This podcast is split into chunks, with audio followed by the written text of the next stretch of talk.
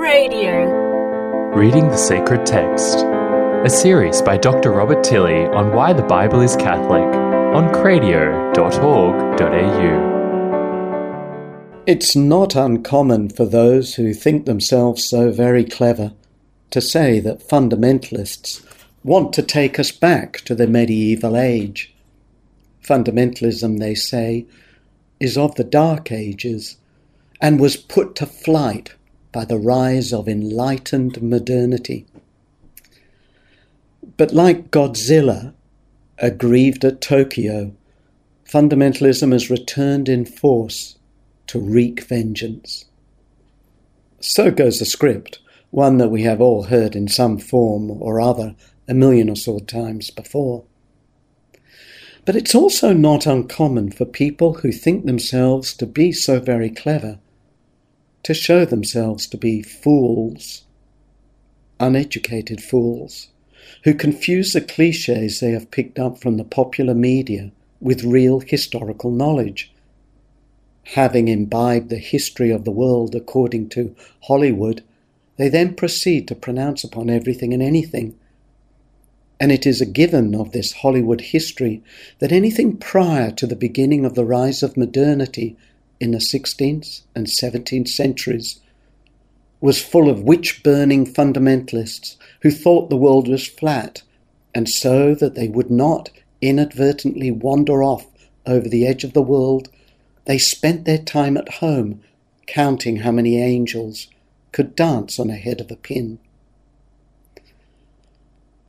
As scholars have become weary in saying, fundamentalism is, in fact, a modern phenomenon, one that in the West at least begins in the 16th century, develops in the 17th under the influence of scientific rationalism, and it comes into its own in the late 19th, early 20th century.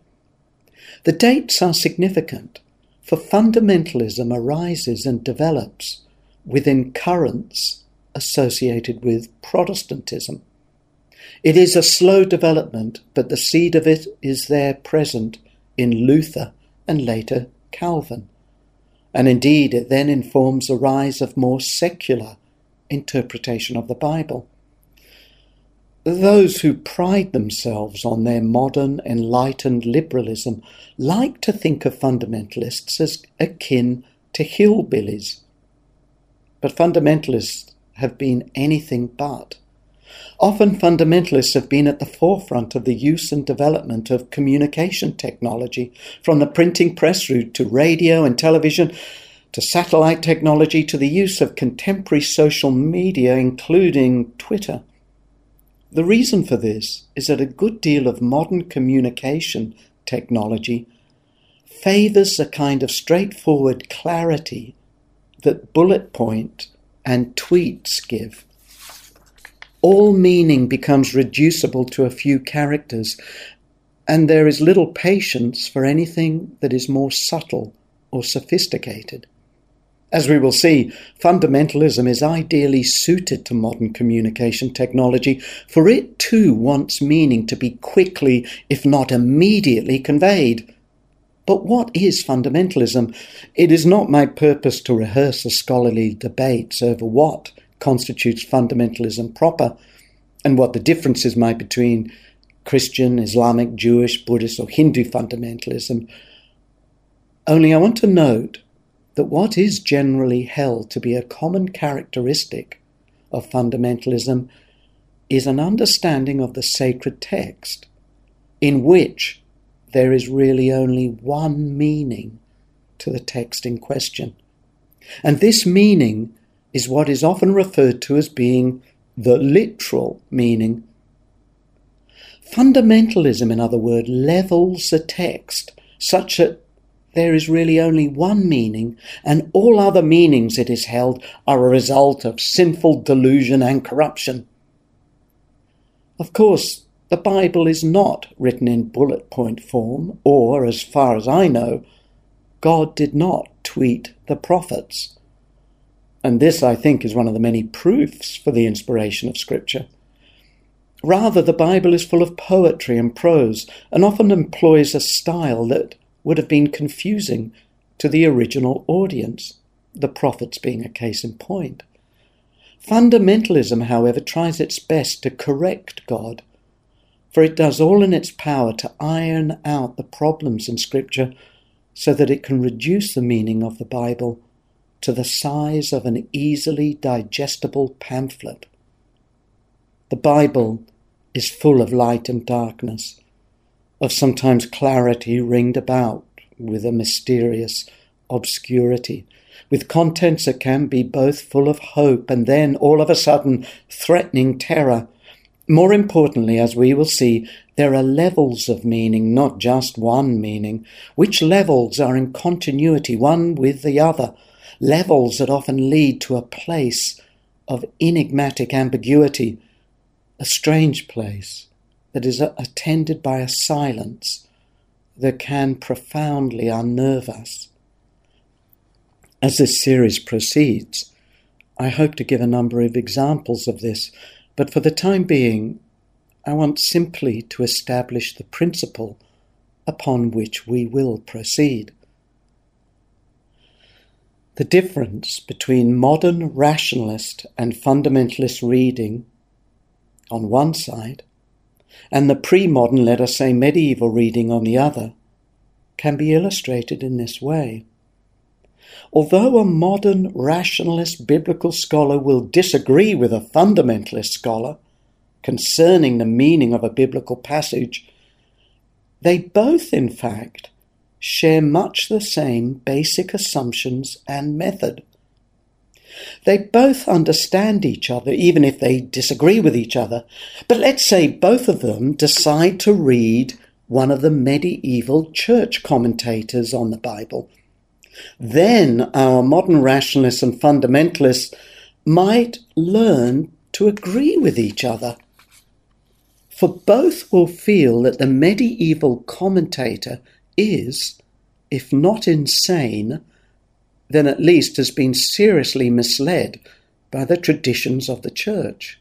You see, what they will find in the medieval commentator is perhaps some sensible insights into the so called literal meaning of the biblical text. But very quickly, that commentator moves on to interpret the Bible in a manner that is certainly not acceptable to either our modern rationalist or fundamentalist. The medieval commentator holds that there are multiple meanings to a biblical text, and that these meanings are all hierarchically graded, such that all manner of mystical meanings can be found in a text. For the rationalist and fundamentalist, this will not do. There is only one real meaning, the literal, and this meaning is able to be reduced to a simple propositional clarity, the bullet point. Those higher meanings, those mystical meanings, are simply the projections of the kinds of nonsense that the priests taught. We, however, are modern, and that means we know there is only one meaning proper, the literal meaning, and that this is able to be reduced to the measure of a tweet. The term reduced is important here, for though modernity takes many forms, the logic that tends to inform all of these different forms, is of a secularizing leveling. Modernity prides itself on the idea of equality, which is a good thing, but it translates this equality into a leveling out, especially in matters religious. Thus, like fundamentalism, it dislikes the idea of hierarchical authority in matters religious. It dislikes the idea of grades, and that includes the idea of grades of sacred meaning in the Bible. Hence, in modernity, not only are the scriptures levelled out, so too, in fact, is the cosmos. The meaning of everything is flattened out, and because of this, everything becomes manipulable.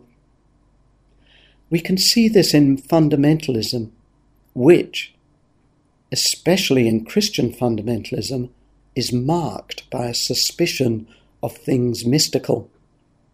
Think of it this way there is one thing that both the Reformation and later secular rationalism set themselves to oppose, namely the Catholic Church, and with it the notion of priests and religious hierarchy. We might say that informing modernity is a logic that is both levelling and reductive, one that not only disenchants a cosmos, making of it mere stuff, but that strips a sense of sacredness from the Bible itself. It makes of the Bible just another book to be subjected to a non transcendent, secular way of study. Of course, the Church's view has been rather different not only are there hierarchical grades in a church, but also in the scriptures and, for that matter, to the cosmos. Indeed, hierarchical grading is, we might argue, absolutely necessary to sacredness. Remove the grades, and what you get is a level plane of flat sameness. Now, there is one term that serves to sum up the pre modern, well, yes, let's call it the medieval view of Scripture, and this is the term the quadriga. The idea informing the quadriga is that the Scriptures are composed of four levels of meaning the literal or historical, as it's called, the tropological or the moral, the anagogical or what we call eschatological, and the allegorical or we might say spiritual. In actual fact, the number of levels could differ from commentator to commentator, for some commentators held that there were only two or three levels, others that there were seven, others nine, or even eleven, and there were other variations as well. But the sense is the same in all these schemes, hence the term quadriga serves as a shorthand for the phenomenon of hierarchically ordered grades of meaning to Scripture. What the quadriga testifies to is that the scriptures are constituted in a hierarchically graded way such that they mirror the structure of the temple that was in Jerusalem. Now, the temple was, of course, the holy place for Israelites, and like all temples, it was structured in such a way that a priest, by journeying in, ascending as it were up the grades, would, if he was a high priest, finally enter into the uppermost grade, the deepest grade of all, the Holy of Holies, and there he would enter into the presence of the glory of God. Just as the grades in a temple are in continuity one with the other, after all, a priest could only get to the Holy of Holies by first of all entering in through the entrance door, the kind of literal meaning, so are the grades of meaning in Scripture. We enter in through the literal meaning. Now, it bears repeating that the higher grades do not contradict the literal meaning. Rather, is the literal meaning elevated, lifted up, expanded out. As one reads deeper still, the literal meaning is transformed, is perfected, and it is so by reason that one draws closer and closer to the very presence of the glory of God. The words begin to crack open, the meaning begins to unfurl. There is a growth, just as a seed grows in good soil, and just as a seed can give rise to an abundant harvest, so too does a seed that is the Word of God give rise to an abundant harvest of meaning. Here we ought also to note that the medieval commentators not only held that the church and the scriptures were hierarchically graded, but as I said, so too all creation, which is to say the cosmos, and in fact, so too the reader of the scriptures and creation, which is to say us, ourselves. That is, we ourselves are likewise graded from the literal which is to say the biological, through the soul or psychological to the spiritual. Thus, for the medieval commentators, there was a very real correspondence between the text of Scripture, the text of creation, and the reader of both of those, namely us. After all, if you think about it, we are that part of the universe that can read itself. Among other things, this means that when all is in accord, there will be an abundant fruitfulness of meaning.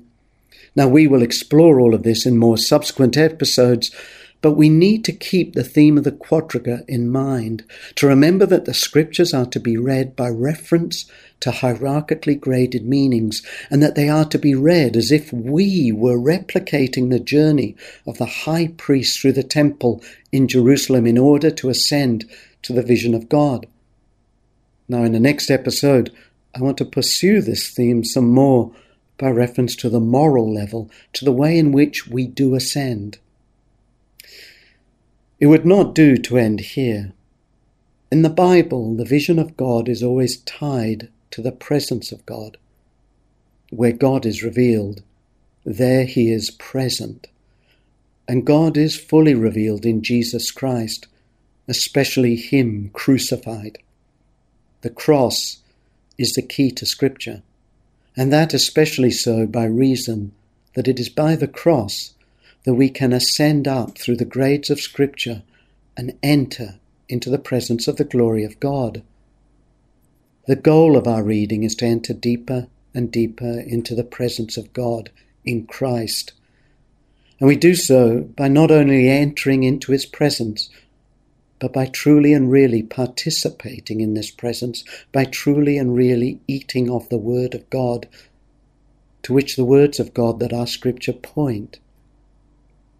That is, by truly and really eating of the body and blood of our Lord, we truly and really become one with the meaning proper of the Scriptures. The Eucharist is the meaning proper of the Bible, for it provides a substance proper of the Bible.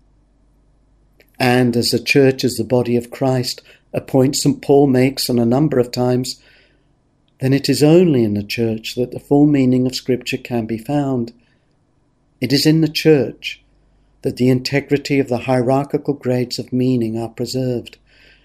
It is the church that defies both the rationalist and the fundamentalist levelling of the Scriptures. It is a church that is a good soil in which the Word of God bursts forth in an explosion of meaning.